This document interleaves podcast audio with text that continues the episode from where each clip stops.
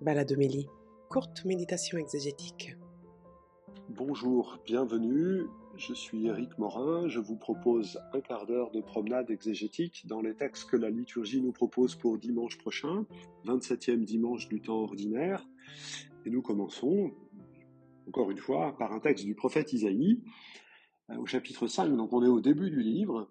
Et c'est un texte que l'on peut faire remonter au prophète du 8e siècle, le prophète Isaïe, ses disciples ont beaucoup travaillé par la suite, mais euh, lui aussi a travaillé, et il propose euh, un poème en forme de parabole, c'est-à-dire une histoire qui invite à prendre une décision. Et vous, vous auriez fait quoi? Et donc, le, le, poème se raconte l'histoire d'un homme qui s'est donné beaucoup de mal. Hein, en hébreu, les, les sonalités sont bien rocailleuse euh, pour décrire le travail de retourner la terre, retirer les pierres, euh, voilà. Il se donne du mal pour planter une vigne, il en attend bien évidemment de beaux fruits, on précise pas, mais avec de beaux fruits, il en attend du bon vin, on est bien d'accord. Et il n'a que du fruit pourri, qui fait pas de vin, pas du tout. Qu'est-ce qu'on fait avec une vigne pareille? Bah, On l'arrache, hein, puis on en replante une autre.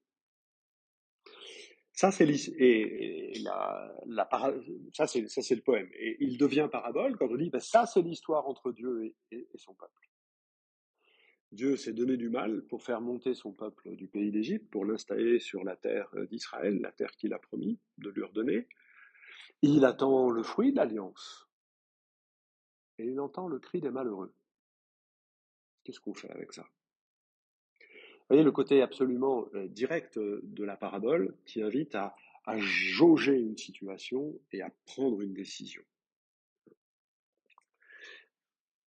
Telle que cette parabole est, présentée, elle est présentée comme une forme euh, juridique, c'est-à-dire l'habitude en Israël, dans l'Antiquité ancienne, en Orient ancien, on se rassemble non pas à la place du village, parce qu'il n'y en a pas, mais à la porte de la ville qui en tient lieu, et puis, on, discute des situations. On dit, il y a un tel qui m'a lésé, il a déplacé la borne du champ.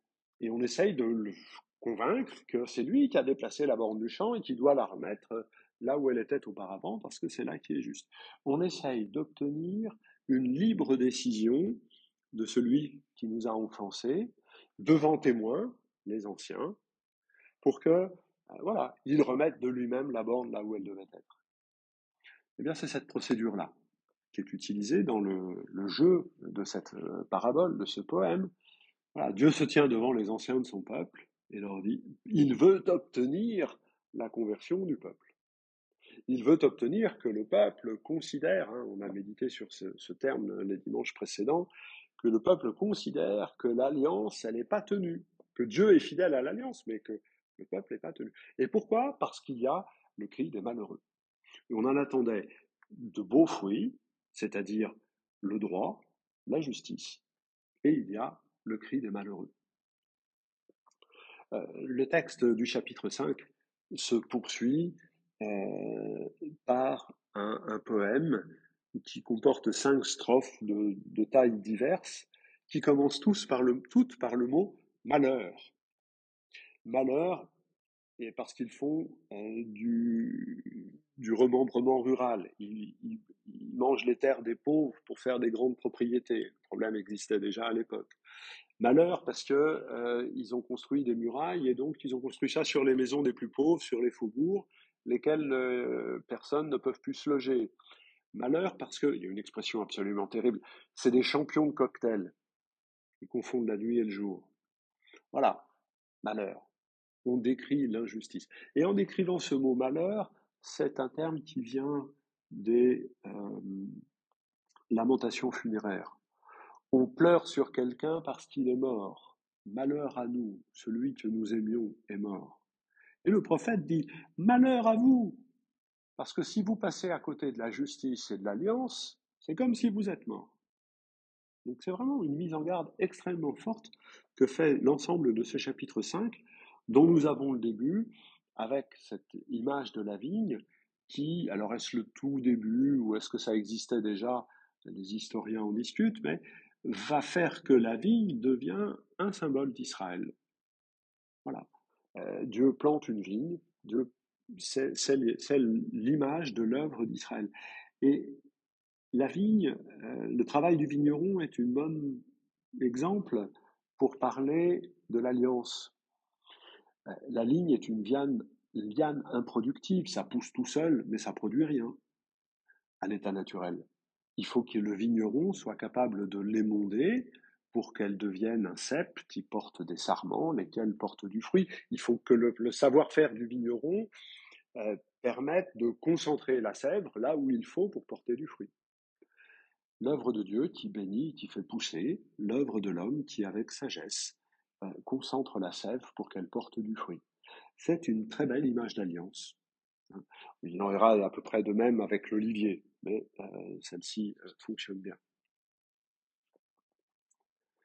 Dans la deuxième lecture, nous revenons à la lettre aux Philippiens et nous arrivons au chapitre 4, donc on est presque à la fin, juste avant les remerciements que nous aurons dimanche prochain.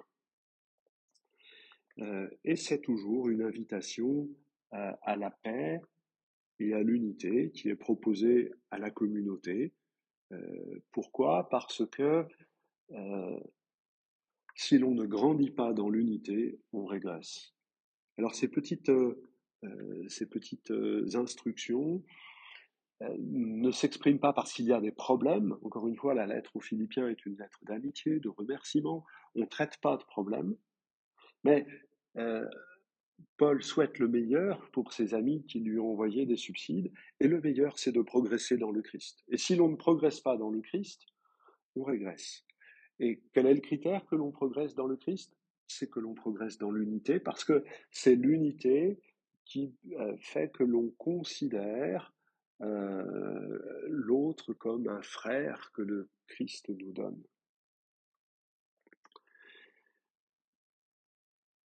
À la fin de cette petite exhortation, Paul continue, enfin ça fait le milieu de notre texte, tout ce qui est vrai, noble, tout ce qui est juste et pur, tout ce qui est digne d'être aimé, prenez-le à votre compte.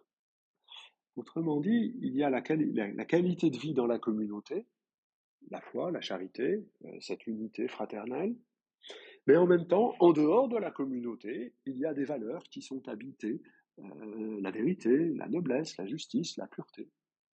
Euh, les, Philippe est en Macédoine et la province de Macédoine est une province dont les habitants sont réputés pour être des gens de, qualité, de bonne qualité, de bonnes mœurs. La communauté ne peut pas ne pas écouter euh, les valeurs qui font vivre le monde. Alors il faut faire pratiquer un discernement, bien sûr. C'est pas pas ça le problème. C'est que en invitant la communauté à l'unité, ça pourrait être compris comme un repli sur soi, voire à la limite une secte. on n'en est pas là, bien évidemment.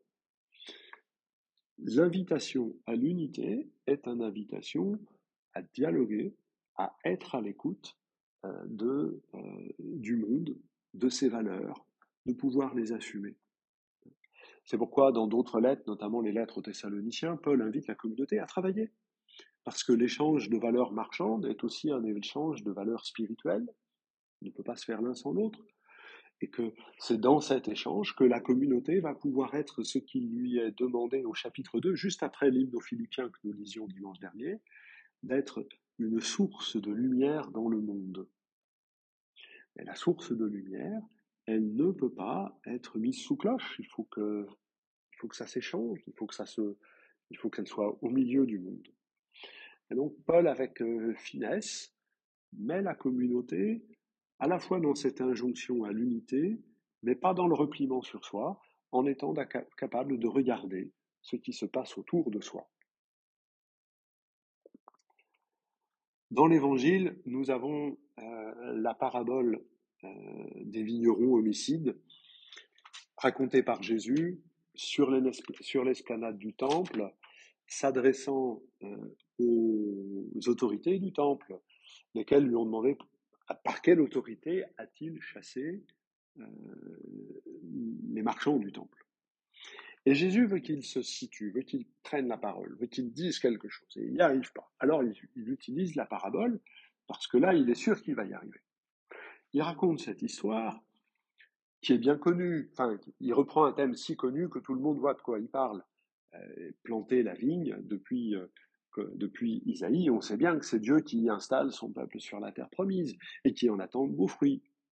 Et pour récolter ces beaux fruits, là où ça marchait pas, plutôt que d'arracher tout de suite le plan, finalement, qu'est-ce qu'on a fait? On a envoyé les prophètes. Ici, c'est pas la vigne qui est critiquée. Arracher la vigne n'est pas au programme. Supprimer Israël n'est pas au programme. On ne peut pas faire une lecture qui appuierait une dite théologie de la substitution euh, à la place d'Israël. Maintenant, c'est l'Église. Non, ça marche pas. Euh, la vigne reste plantée. La question c'est qui reçoit la charge d'en récolter des fruits et de les offrir à celui qui ça revient ben, Ça c'est la mission des prêtres, de récolter le fruit, c'est-à-dire la justice et la louange, et de permettre que cette louange soit adressée au Père. Ça c'est la fonction sacerdotale. Donc c'est bien une parabole qui s'adresse aux autorités. Et dans la parabole, à la fin, il y a une question, et vous, qu'est-ce que vous auriez fait de ces misérables? Et la réponse obvie, c'est ces misérables, on les fera périr misérablement. Point. Et donc l'auditeur de Jésus euh, se s'est pris au piège. Il a sur lui-même fait tomber la propre sentence. Il ne peut pas agir comme ça. Il ne s'agit pas de dire euh, qu'on va, euh, encore une fois, arracher la vigne, mais c'est d'autres qui auront la charge de faire porter du fruit. Et dans l'Évangile, nulle part ça n'est dit. La seule application dans l'Évangile de cette parabole, c'est qu'on a mis le Fils à mort. Venez, voici l'héritier, tuons-le, nous aurons l'héritage. Et Matthieu insiste dans la parabole pour nous dire qu'on va tuer euh, le Fils hors de la vigne, comme Jésus a été crucifié hors de la ville. La, croix de Jésus nous permet de dire que nous ne rendons pas à Dieu la justice et la louange qu'il attend. Voilà, euh, quand on est là, voilà le jugement. Mais que euh, la pierre rejetée par les bâtisseurs est devenue la pierre d'angle. Euh, la pierre que les grands prêtres ont rejetée en, tuant Jésus, puisque ce sont eux quand même les catalyseurs de ce qui se produit dans la passion de Jésus, eh bien Dieu en fait merveille, la pierre d'angle, le premier d'entre tous. Et euh, c'est lui qui permet euh, de faire monter vers le Père la justice et la louange qui revient. J'ai souvenir quand j'étais jeune prêtre d'avoir un, enfant du caté me dire mais c'est un grand lâche ce maître de la vigne. Il envoie les ouvriers et son fils. Pourquoi ne vient-il pas lui-même? Voilà, c'est tout jeune prêtre. Euh, on se débrouille comme on veut avec ce genre de questions. Mais comme j'ai pas su y répondre, sûrement, j'y ai réfléchi quand même souvent depuis. Je pense que c'est quelque chose qui est effectivement, cet enfant touchait du doigt quelque chose d'important. La révélation de Dieu se fait toujours par le Fils. Ce n'est jamais le Père qui se révèle. Toutes les paraboles qui nous révèlent le Père, c'est d'abord des fils euh, qui, qui euh, disent oui, disent non, se réconcilient, se réconcilient pas. Euh, c'est le Fils qui révèle le Père. C'est la relation filiale qui révèle quel est le Père. Je pense qu'il y a là un point très important qu'il nous faut méditer progressivement, c'est dans l'envoi du Fils le Père se révèle tel, même s'il sait que le Fils sera malmené, parce que nous ne voulons pas de cette filiation et de la fraternité qui en découle, et que Dieu fait merveille. De la pierre qui a été rejetée, il fait une pierre d'angle sur laquelle nous pouvons construire une vie fraternelle et filiale. Je vous remercie de votre fidélité et je vous dis à la semaine prochaine.